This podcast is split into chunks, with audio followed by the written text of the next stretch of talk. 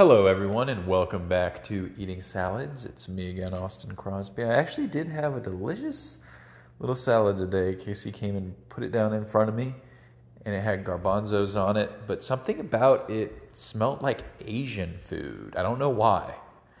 I have no clue why. Oh, it does seem like as the dust settles, uh, there was a secret project at OpenAI called, according to Reuters, QStar, which a couple of researchers wrote a letter to the board saying that it endangered humanity because it was bordering on, if not a AI breakthrough in its understanding of math. So they were like, "Whoa, we need to pump the brakes." Anyway, that is whatever, right? What else? Christmas is coming up. Everyone's thinking about presents. Um, that's what we did in the tub. We just scrolled around the internet looking for presents, present ideas. Of course, you can't say them publicly before Christmas. You can't give any present ideas. Can you imagine if it was like, oh, make I what do you do? I make lists of things that are great presents. I would actually be pretty good at that. Because I know what I would want. I, I always know what I want, but it's hard to guess what other people want. Or what they don't have already. Unfortunately, that's the state we're in where everybody's got everything. I want peace in the Middle East for Christmas, Ma. Okay. Santa comes in, starts dropping bombs on Gaza. Santa, no! What did you think would happen? I'm a Christian. Boom, boom, boom. You know what I mean? Oh boy. We watched some crazy stuff in bed last night about ancient civilizations. I can't believe that those cliff dwellings we went to, that was, those were peoples who inhabited the, the, the mesa. And apparently, the name of their civilization is controversial, which we call them now, because it's what they were called by the Navajo great enemy or something like that. And I guess that these peoples, these ancient peoples of the area, were basically brutalized back in the day into extinction. So, Apaches ate them all. Stuff like that. They were a peaceful civilization in their little cliff dwellings. You could tell. You could tell when you were there. Um, what else is up? Uh, hmm. I had a delicious sundae with sunflower butter and uh, banana and vanilla ice cream. Oh, Casey's been doing a uh, children's crystal kit. a little kid's crystal kit she's been working on for months now. But it is actually going crazy. The one side is crystals. I think you should suspend the whole thing in crystals and cover it in crystals. She's trying to make it just a geode where the back of it is plaster that's been painted and the front is crystals. And it's kind of convincing.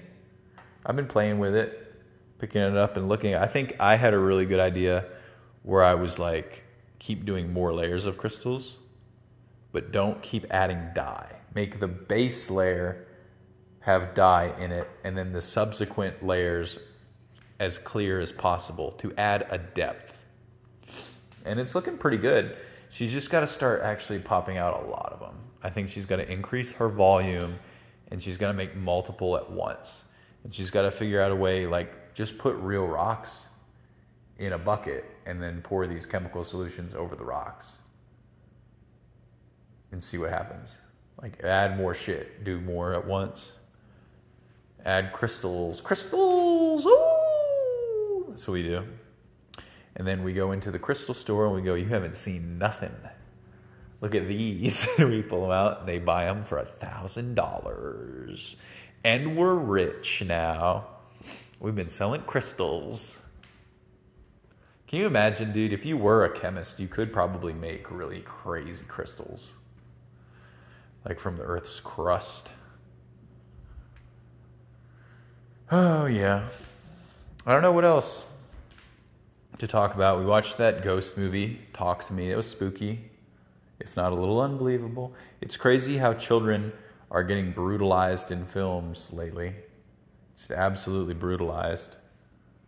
And uh, it's impactful. Definitely makes you sit up in your seat and go like, "Oh, oh, ah, ooh, stop, ooh." But it's memorable, I guess. Cool. Got to be careful. Accidents happen. I recently took out extra accident insurance for that very reason. Remember, is that true? Yeah, she's nodding. It's worth it. It's like $25 a month. I, I don't know if it covers you. Definitely, I don't know. That's actually pretty spooky to think about. I'll have to double check. Hmm. Accident insurance. Yeah, and then when I looked it up, they were like, yeah, accidents covers extra accidents. It's like, yeah, well, I ride a scooter. Does it cover that? That's what I want to know. There was also hospital insurance. I was like, what? What is insurance if not hospital insurance? Are you kidding me? But more peace of mind, okay, maybe, I guess. It's kind of wild though to think about. Like, what? All the special little insurances. So my friend Ben, who's great. All right, we love Ben. So before I, I have to preface this by saying he was asking about, he had inquired about taking out extra insurance on his 90s BMW. And they were like, no, thank you. and we were talking, he was like, why wouldn't they, at what point would you have to insure? How nice does a car have to be before they're interested? And I was like, well, the complicated thing is if you can afford a really nice car, you should be able to replace it.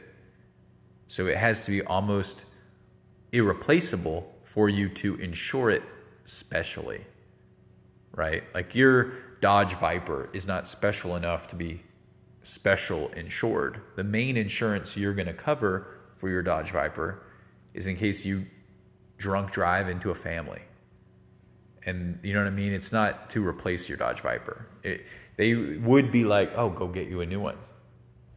Whatever. It was a used car, you know. I think. I mean, I don't. That's my impression. Is taking out insurance on very nice things. They are kind of like, why do you need to insure this if you could afford it in the first place? I don't know. Anyway, thank you very much. Come again tomorrow.